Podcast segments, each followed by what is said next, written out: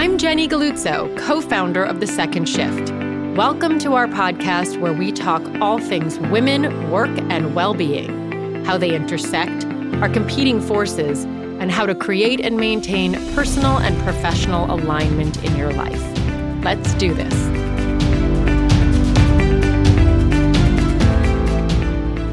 Elise Loehnen is the host of the fabulous Pulling the Thread podcast. It is one of my favorites. She was the CCO of Goop. She's a writer, she's an editor, and she has the best selling book, On Our Best Behavior The Seven Deadly Sins and the Price Women Pay to Be Good. In this episode, we dive into how the patriarchy and Judeo Christian tradition culturally and genetically embed in our consciousness and hold women back. What are the seven deadly sins? Sloth, envy, pride, gluttony, greed, anger, lust.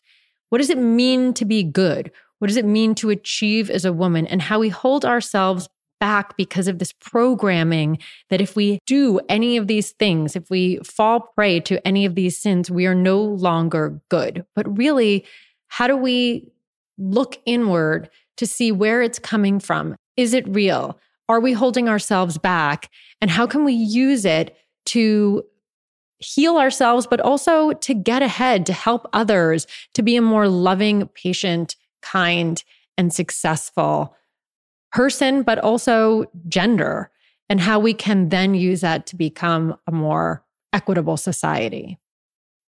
I'm such a huge fan of yours. And no. no, I really am. And I so appreciate all the things that you've done and put into the world. I love your podcast. I think Pulling the Thread is just such an important conversation and highlighting such incredible thinkers and really encouraging people to change the way that they engage with themselves and also with culture, society, work, life. And just, I mean, Goop, everything you've done has been at such a high level and such important work. And there's so much to unpack in your book, which I just thought was incredible. So to start, let's just like get it off out there what is on our best behavior? Give me the give the quick summary of on our best behavior because you're going to do a better job than I am. On our best behavior is an exploration of the way that women are programmed for goodness while men are programmed for power. Although it's not really about men, but I think men would benefit greatly from reading it. It's about how the psychology of women has been formed in our patriarchal culture around the pursuit of these ideas of goodness, which are actually coordinated and correlated with the seven deadly sins. And for some people, their immediate response is, well, I'm not religious. The point of the book is that religion is culture and that this is whispered into our ears. And when you think about the sins, which are sloth, pride, envy, gluttony, greed, lust, and anger, you can very quickly and clearly understand and see how those ideas corral the lives of women in a way that they don't corral the lives of men, and that we are constantly policing these instincts in ourselves and in each other. And so it's an exploration of that. How do you define good? What is good in in this context? Well, that's sort of the rub. So and I get into the history of patriarchy and sort of and where it was an amazing chapter. Thank you. Thank like, you. Like it was like one chapter, like, here you go. You want to understand what everything means from the dawn of civilization until today?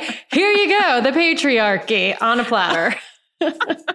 and then it's correlation because originally the patriarchy was essentially rules that were uh, misogynistic these laws hammurabi's code being sort of the earliest example that we have but then with Judeo Christianity, they became married to morality.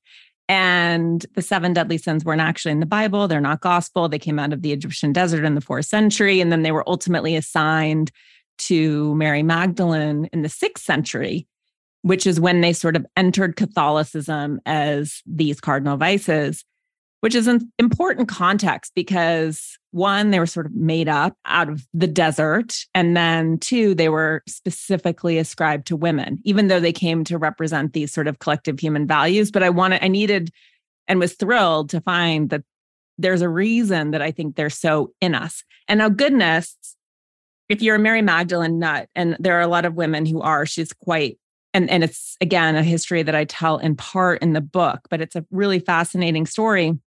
She had a gospel that was deemed heretical and cast out. But really, she was, in some ways, if you buy into any of this, Jesus's first apostle. She was his best student. She's the one who understood what he was saying better than all the men. And in her gospel, he essentially says, Goodness is inherently who you are. It's baked into your core. Do not look to any external authority.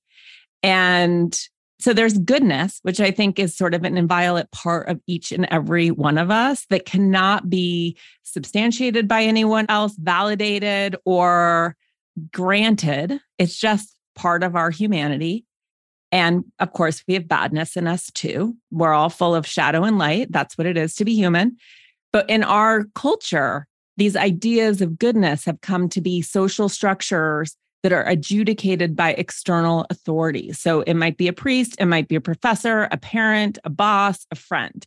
And a good woman in our culture is someone who is tireless, who subjugates all of her wants to other people's needs, who has no appetites and desires of her own, is an object of desire, but never desiring, has her entire physical self under control in conformity with exterior standards. And quite frankly, she's never upset about any of it. A good woman is selfless. A good woman is of service to the world, not necessarily in the world. That is our programming. That's what drives us unconsciously.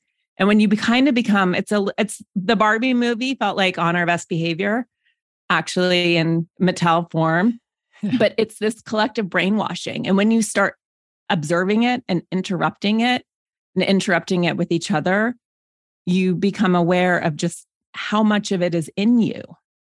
Well, because goodness can be controlled and then destroyed. Yeah. Yes. And it can be ruined by ourselves, by culture, by people who are trying to, yeah. you know, make people fit into a mold that works for them, for a structure that is imposed a thousand percent. And you think about goodness, it's like a tenuous idea, the way that we think about it. It can be taken away. And for women, reputational damage, she's a bad person, she's a bad mother, she's toxic.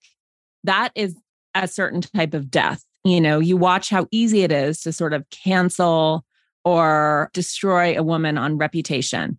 That doesn't work on men. Men are impervious to assaults against their integrity in that way. The only thing we care about with men is their power. So they can be criminals, they can be horrendous people destroying other people and destroying the planet. And we still revere them so long as they're powerful. And we quantify power by money, by control.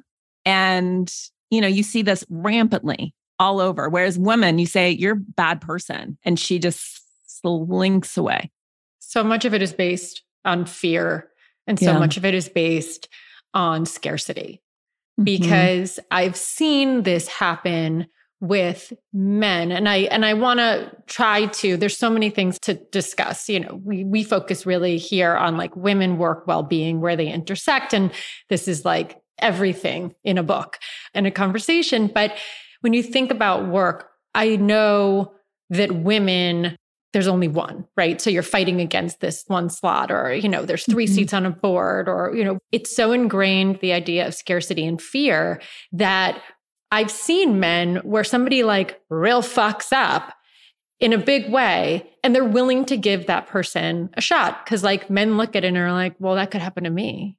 Mm-hmm. Or like, got to give him a second chance. He's a good guy, whatever. And women aren't given that chance by society and by each other. Yes one of the reasons that I wrote the book is that I woefully could identify, you know, we talk a lot about the lack of equity in, in culture, and a lot of it is systemic.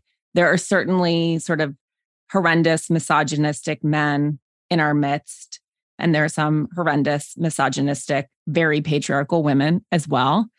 But I couldn't explain the gap in the sense of the way that we like things to be so binary like men are bad women are good men are keeping women down right and as you said you look at the 2016 election, which is when I first started thinking about this book, and you look at all these women who theoretically are voting against their best interests, who are 53% of them.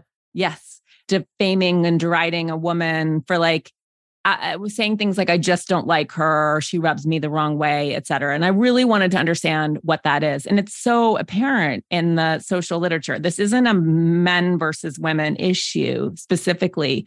This is a question of our so, sort of own internal internalized patriarchy, our own internalized misogyny, the way that women are typically harder on other women than men are. And that's what I really wanted to understand because, yes, we can blame our patriarchal culture but in many ways it's a cop out. I wanted to identify this in myself. How am I doing this to myself? And what am I doing to other women that I'm not aware of? And yeah. Yeah. And yes, there's scarcity. There's so many factors. It's complicated. And I don't want to blame victims here, but at the same time, it is like intensely in us in a way that in order to stop it, we have to both identify and own before we can sort of move in a different direction? Well, I mean, sidebar, we can see it happening with Kamala Harris right now. Yeah. And the dialogue that's happening around her just is like, it's so unreal to me when I hear it because I'm like, are you even hearing what you're saying? But that's not, we're not talking about politics. So that's my own little sidebar. I just have to say because it's making me crazy. But I do think that in your podcast when you bring up all of these things like we'll talk about you know you're talking about mentality you're talking about addiction you're talking about trauma you know you're interviewing people who are experts in these fields and really diving into where it comes from what's the history of it and how do you just by shining a light and paying attention to it then try to fix it or at least notice it enough to change course. And that is i think what this what your book is really doing in this topic because it's like we're not going to be able to change thousands of years of society and culture and religion tomorrow. You know, with the second shift, we're trying to change it in the workplace. Mm-hmm. But it's so structural. And a lot of it is just if you can engage in the conversation and just have people feel like they have a more enlightened perspective of things, then you can slowly make a change. I've seen this happen. This happened the other day with us where we were recruiting for a role, the second shift, and we had been trying to recruit for a similar position, and the woman was too much personality. Mm. They want women. They come to us because they want to hire a woman. That is the goal. That's why you're coming to our business. And she was had too much personality. And, you know, that wasn't enough. It was going to shake up the status quo. And then months later, they're interviewing same role, new candidate. They really like her. She doesn't have enough sparkle. Mm. Doesn't have enough sparkle was used. And to her credit, my partner Kemp was like, hold up. Like, right. that is fucking bullshit. You can't say that. Do you hear what you're saying? And it's like, it is our responsibility to bring this out and shine a light on it to mm-hmm. say, you know, do you hear what you're saying? What do you mean? And do you like what you mean? Right. And that's, I just think, why we need to have people engaged in this conversation and have thought leaders who are willing to look at the history and sort of like the epigenetics of how we got to where we are as women.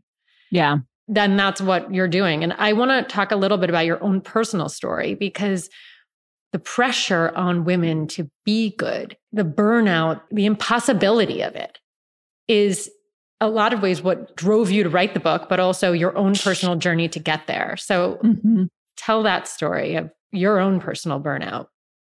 I have always been a performance oriented, striving child, high achieving since birth in some ways. I think part of that is baked into sort of who I am and in my personality. And some of it was definitely driven sort of from culture. And it's interesting in the process of writing this book, I always, in some ways, wanted to blame my parents for my performative instincts. And then the more I've come to understand that this is both deeply cultural and also personal, the less I've found there. You know, when I really yeah. start digging into the veracity of that, I'm like, is that true? Is that true? Funny, my parents sent me to a school with no grades, no textbooks, no standardized testing.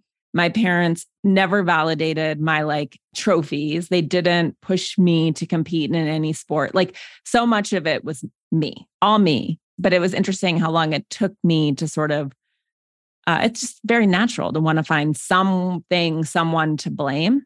But yeah, there was, I think, a sense for me. One, I'm liked it. I liked the validation. I liked understanding sort of like who I was in the context of how I ranked against other people. But there was also a sense of safety and security. And I very early, sort of in college, recognized like, oh, I do much better when I overload my plate and that there is a relationship for me between productivity and overextension. And so I started taking, you know, double majored, I started taking extra credits. And that was not a good discovery, really, because it set me up for this sort of career in the world where it wasn't enough just to have one job. I needed to be, and some of this was like financial need I needed to be ghostwriting books on the side or consulting on the side or finding other ways to have income. But it just sort of established early on that this was my mechanism for, you know, 100% wasn't enough. I needed to get 120. And I lived like that until I was 40 essentially. At one point between jobs, I grew up in magazines. I worked at Condé Nast for a long time. I worked for this internet company. And then before I went full time at Goop, I was part time at Goop, part time at Beautycounter, which is a beauty line that people might know. And I was ghostwriting, I believe, two books. And two part-time jobs as your group in particular knows is not one full-time no, job. That's like, like five. two, yeah yeah yeah. That's two like and a half two full-time jobs. And i had a six month old at that point. So at various points in my career i recognized like this is not sustainable and this is insane and yet somehow i have a lot of energy and i'm capable of doing this and so i should do it.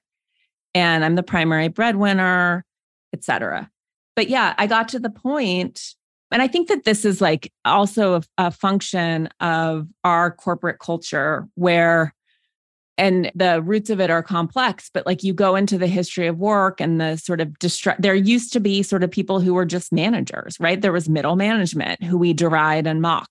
But managing teams is complex and some people are more gifted at it than others. And what i found happened to me and i don't think i'm unusual is that managing a team felt completely destabilizing to me if that was my sole job was running an org and managing the content team at goop. Like that wasn't to me enough. Even though you have a lot of people who work for you you're keeping a lot of trains on the tracks and that should be enough. And no one was saying this isn't enough. This was just me having anxiety about that not enoughness so I, you know, was co-hosting a podcast and typically doing two episodes a week and doing all my own reading and my own research. I couldn't let go of being an individual contributor because to me there was like no safety or security in purely being an executive who has at the end of the day no direct work to account for my time if that makes sense and i feel yes. like we're just set up culturally where it's like one in order to succeed and continue to be promoted and earn more money etc you have to manage teams in order to climb corporate ranks. And some of us aren't built for that.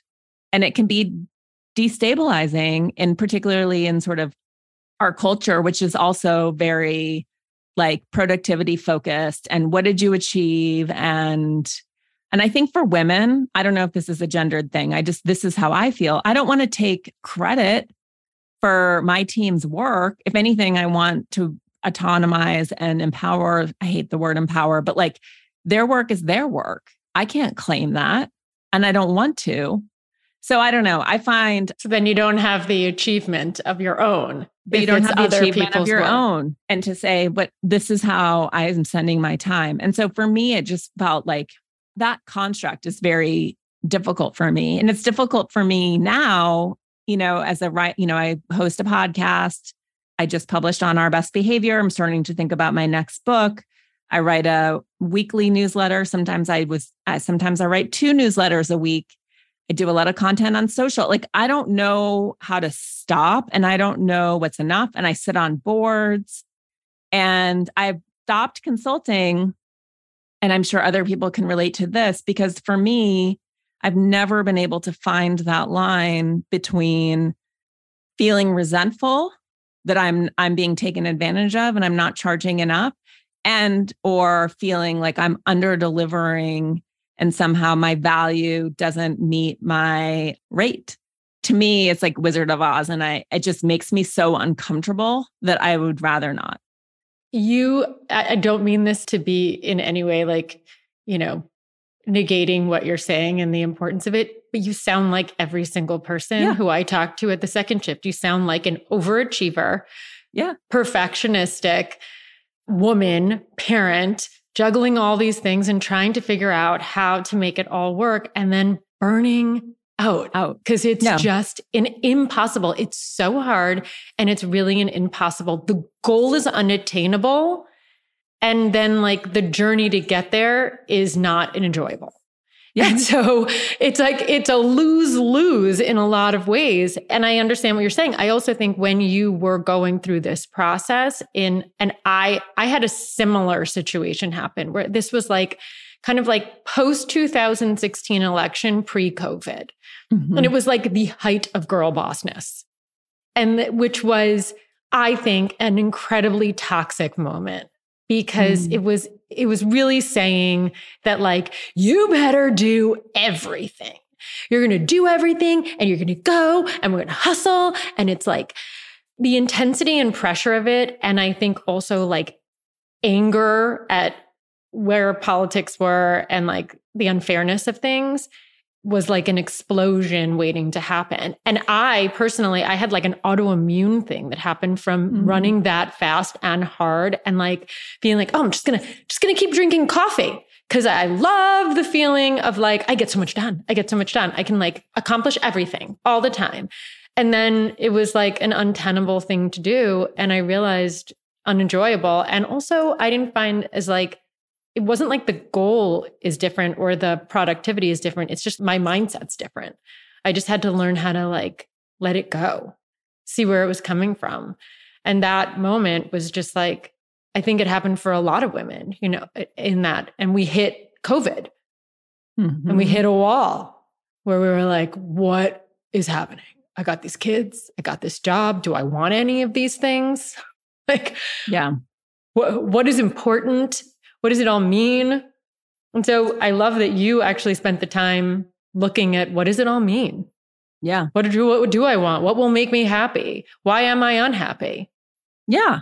And I think that culturally, you know, we've all been trained, all of us, and it's very human to sort of look outside of ourselves for all the reasons that everything is messed up. And yes, there's like certainly validity to that approach. But I also just was like, I'm just railing against something that I can't control. And the only thing that I have control over is myself and the way that I respond to other people, other women, other men. And so I wanted to locate it again in myself because I was like, yes, we've made so much progress. But to me, I was like, there's no way until we sort all of this ambivalence and identify what's actually sort of below driving us that we can accomplish what we need to do out there. And we don't really need men in order to do it. We just need to be on side with other women. Although it's great. And I think there are a lot of men who are completely on our side, potentially more I agree. I I, yeah. I agree with that completely. like, yeah. you know, there. I don't. I don't think it's a binary. You know, us versus them. I think that we need to be on our own sides. Yes, it's not a binary. It's just presented to us as a binary. And when we talk about sort of the patriarchy in quotes, I think many of us including myself at the onset of this project, I was like, I don't actually know what that means. I'm just like, there's an enemy and I am in opposition to this enemy and like, fuck the patriarchy. Yes. and what is it? And where did it come from? And was it an inevitability? And how does it show up in our lives? And is it Oz, where there are some nefarious men behind a curtain pulling strings? Or is it just a system that's alive in us? And I have come to believe it's a system that's alive in us and that we can evolve and change and shift it. How? I think it starts by becoming aware of what's us versus the story we're told about who we're supposed to be. It starts with identifying and then starting to separate from these constructs. So for me, an example would be I use this anecdote all the time because, as you said, like the other thing is, and I'm writing this book and interviewing so many people over the years, like I am everyone. We're all tapped into the same collective unconscious. These experiences that we've been siloed into believing are just ours, these voices in our head, are collective.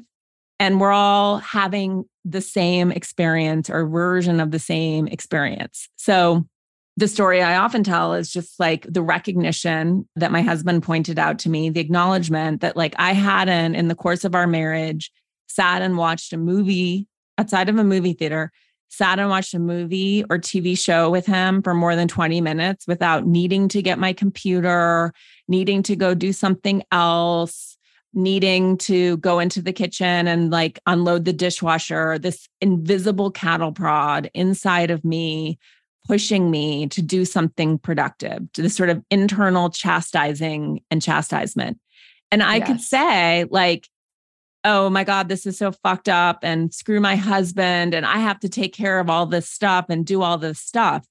But I, you know, in the course of writing this book, I was like, he's not telling me to do any of this. And yes, if I left a lot of stuff to him, it probably wouldn't happen or it wouldn't happen on the schedule which I believe it should.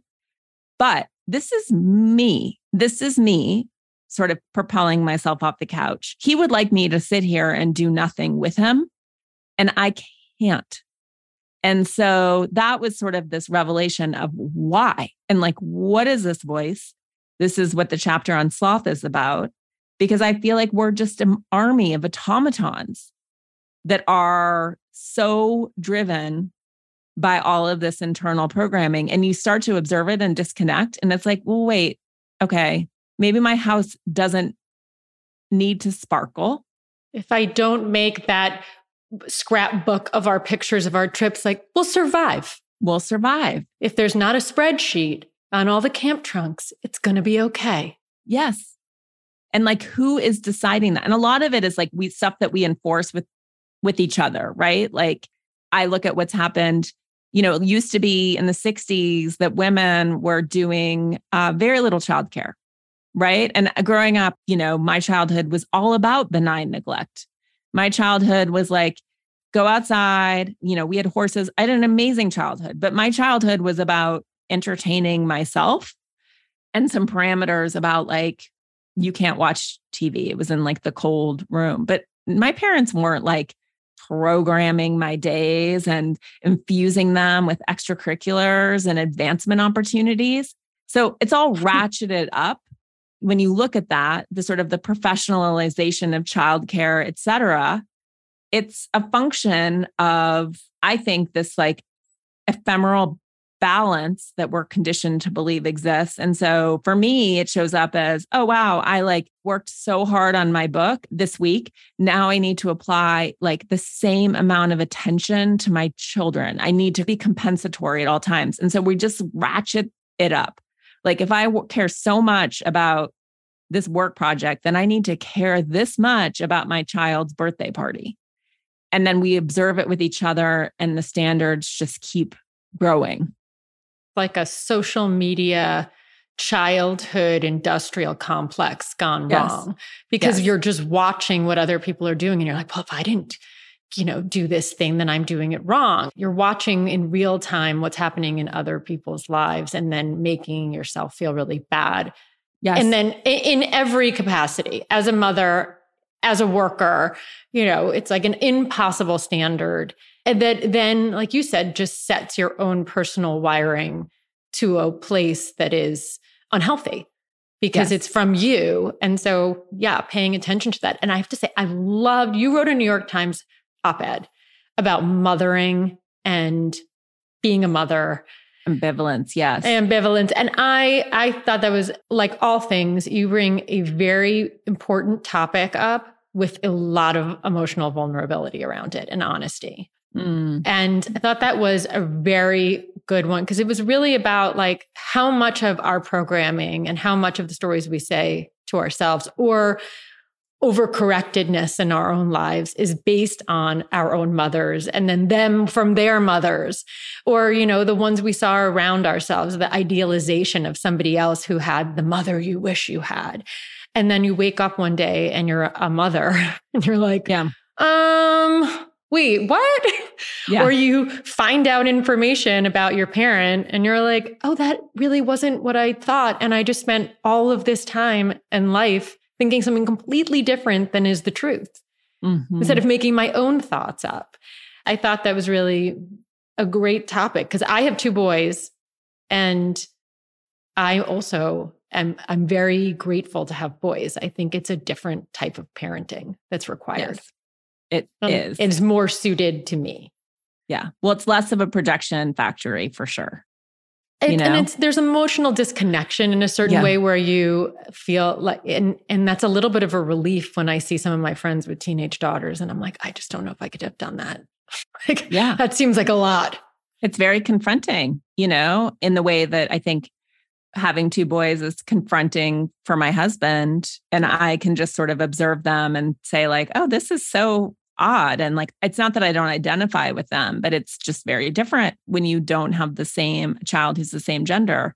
They're just always going to be slightly foreign, slightly different. And you can be more objective. And you don't have so much of your own stuff that you're putting onto these people. It's a yeah. much it's much easier in some ways to just remove that piece of it where when you look at your own parent I'm like, "Oh, I see now as a grown-up and parent how your own relationship with your mother affected the way you parented, which then affected the way I feel about myself.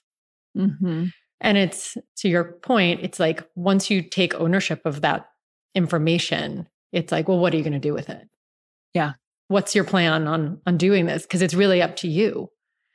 Yeah. And so in the book, a lot of it is just about the responsibility at the end and be looking internally, letting go, paying attention. And that's as much as we want to fix, you know, fix the hierarchy, patriarchy. It's really fixing yourself. Yeah, in some ways, it's just about this self diagnosing because I think in this quest for goodness, when we feel something that feels bad, uncomfortable, icky, whatever it may be, I don't think that we have a lot of practice or a lot of modeling for letting that come up and even saying, oh, what is this? Or like recognizing that these emotions are fleeting and dynamic and full of information, full of information. And so I think our instinct as women is just to suppress and repress everything that we think or feel is bad. And it's very dissociating. It's very, it's a way of living sort of at half mast. And I write about this in a way that's probably very relatable to women at work about, for example, envy, which was really sort of the gateway sin to the other sins in my mind, because it started with a conversation I had with psychotherapist Lori Gottlieb in her book, Maybe You Should Talk to Someone. Love that book. Love that book. It's an amazing book. And she, it's this is a small aside, but it just lodged in my head, which is that she always tells her clients to pay attention to their envy because it shows them what they want. And I was like, whoa, you know, whoa, whoa, whoa, whoa. Okay, like, what do I want? Where have I been envious?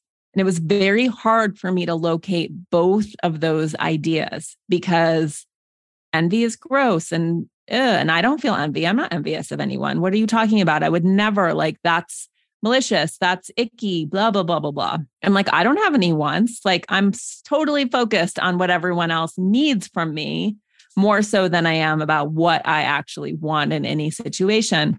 And so, my theory, which I think I'm convinced is pretty accurate just based on the reception to this idea in the book, is that we take all of that envy, which we don't diagnose, which feels so gross in our bodies, and then we project it onto the woman who is making us feel envious, the woman who has what we want.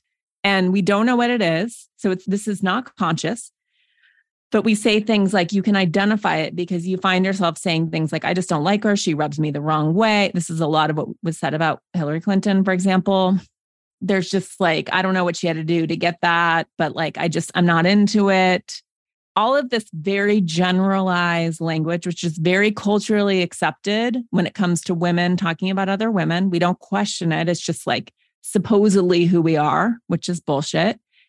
But if you stop and you say, wait, why is this woman bothering me? Like, what is the actual behavior? I think it's full of information. Typically, these women are pushing on dreams that you have for yourself. It doesn't mean that you want everything that they have, but like maybe they have a best selling book. And instead of deriding their book for being bad, you're envious. You want that too. You need to step into your dream. You need to use that person as a model for what's possible, not as a negation of your own heart. And so I think we yeah. see this all over the place, all over the place, just undiagnosed envy projected and we can stop each other. We can interrupt each other and just say, wait, wait, wait, wait, wait. Why does that school mom friend bother you? Because you'll also find that the same women don't irritate you all in the same way. Does that go over well if you interrupt somebody and ask them that? To say? Like, it's just a question of like, well, but wait, let's talk about that. What is it? What is she doing that bothers you? Like, tell me more, tell me more, tell me more. And you can usually get to a place where it's like, whoa, whoa, like I feel bad about my body. And she has no problem showing her body off. Like, I think that this is information for me that really has nothing to do with her and her body, but is like me holding judgment against myself. I think we do it with each other gently and with love, but it can be sort of a major eye opener. And you know, I've done it with my mom, for example, where she'll be like dissing someone on the golf course. And I'm like, but wait, tell me more. What is it? And it's typically usually like, she's too old to wear that skirt that short, you know, just like all this stuff where I'm like, okay, like, but what's the problem? Like, just keep going, keep going, keep going. And you get so much interesting information about yourself and what you want and what you would never allow yourself to do. And then you can also explore that. Why do I not allow myself to do that? What is it in me that thinks it's inappropriate for a woman to run for president? What about her makes me feel diminished? And I want to caveat that you are certainly allowed to find women reprehensible and problematic and but you will find that someone like Marjorie Taylor Greene for example I'm not envious of Marjorie Taylor Greene, but I can also explain to you pretty specifically what it is in her behavior that is so concerning to me, where she's full of hate, where she's um, harmful towards other communities, et cetera. Like, I don't actually really know anything about her specifically or have any specific feelings about her as a person. It's her behavior, the policies, the weird coats. I'm just kidding. but it's like it's not it ha- doesn't It's not nebulous. And you're not judging her no. based on something that's like, mm, who does she, she think she is? That's not the feeling. And I think a lot of it comes down to like judgment of others is based on something you want or fear too. Yeah. And it's like, well, what does that mean? She's spoken Marjorie Taylor Greene very clearly about who she is and what she wants, and you can like it or not. But some right. mom or some coworker that's doing something that you want to do or has something or isn't working and you are. So they're doing this thing or started a business and you've always wanted to. That's where it's murkier, where you're like, what is that feeling that is doesn't have a name yet. It's just right. it's just angry or it's like ick. Yes, correct. So what would you say? And then I will wrap this up because I could do this all day with you. What do you say to women who are working right now who are doing the thing that we've talked about, you know, we all do, where it's like, you know, the helicoptering and the all taking on and the PTA because of the guilt and and you're working and this and you're hitting the burnout zone where you feel like you have to give one thing up. And usually that thing is work. Yeah. Oh man. I mean, you know better than I do. Like I am a big fan, and this has worked for me in my career. And again, like we are talking about burnout. So I'm not saying that that's not real, but of creating, I've always had multiple jobs. I actually just interviewed on Pulling the Thread Bruce Feiler about his book, The Search. And he talks about how we sort of, again, this is more cultural myth making, the linear trajectory of any career, et cetera. And he talks about how most people have like five jobs care job, sort of their primary working job, a ghost job, which might be dealing with some sort of family issue, sick parent, etc. A hope job, which is sort of exactly as it sounds like what you would love to be doing, what you would love to have your job. Maybe you're like making things and selling them on Etsy or writing on the side. And then side jobs, you know, doing extra things for extra income. He has a whole process but I think part of it is sort of getting honest with yourself and making some lists. Like for me, a big part of what's driven me is this we talked about scarcity briefly. This is the subject of of the greed chapter and this idea of enough. And like i had never actually written down what do i need and what do i want? And i did it in an excel spreadsheet. What do i financially need? You know you could call this a budget but for me, it was like even more top line than that of what is it that I need? I need to pay my mortgage. I need to pay for childcare, food, etc. But just writing it out so that I could be like, oh, that's the number. I can actually get my arms around this. I can figure out how to achieve this in a way that isn't just, I don't have enough. I don't have enough. I won't have enough. This sort of breathless anxiety that was pushing me and driving me. So for me, it was concretizing the reality. And then with my kids, it was again, same thing. Like, what do I have energy for? What do they have interest in? And what am I scared of?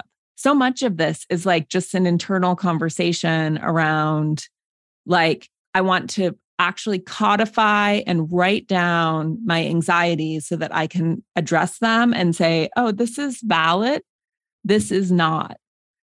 So I think that would be my best advice for getting clarity. And then if you're in a career, and this I've observed certainly where you're like, this sucks. I've had friends who've done this, who've had the financial flexibility to be able to step away and have typically used having children as a means for exiting a job that they didn't like. And then they find on the flip side that they're like, well, I want to do something else entirely, but it's much easier to sort of laterally move when you're in motion than it is to sort of stop and then restart. So, like, if there's something that you feel called to, again, use your envy who's doing something that you want to be doing? Can you hope job it? Can you start planting seeds there and work your way in that direction so that you can put down the thing that you hate and actually sort of shift gradually into the thing that you want to do? That is such a good way to think also about the seven deadly sins, going through them recognizing them in yourself and then trying to flip it, mm-hmm. like you just said, into how do I use this? Yes. How do I use this for more allowance, more life, more desire, more of me, and less self repression, self denial, and like, where am I in this context? And then how can I move forward? You're amazing. This is awesome. I am going to wrap up now and then I'm going to say just say thank you, thank you, thank you. And I just, you know, like there's all these women I know who are like doing all these book clubs and they're all reading your book. Oh, like women amazing. who I wouldn't even think would be like attuned to this conversation. And I was su- surprised, but also I was like, that's awesome. Like, that's a great place to be in in the world if people are really open to just diving in and having this conversation. This who, is my dream. This is yeah. all I wanted was for the book to work to sort of move through culture, women to women, and it's like it's group work, really. It's working. So thank you. Thank you.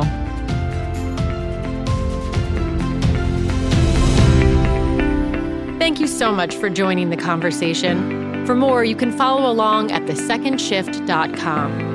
Please rate, review, subscribe, and help us make work work for you and for all women.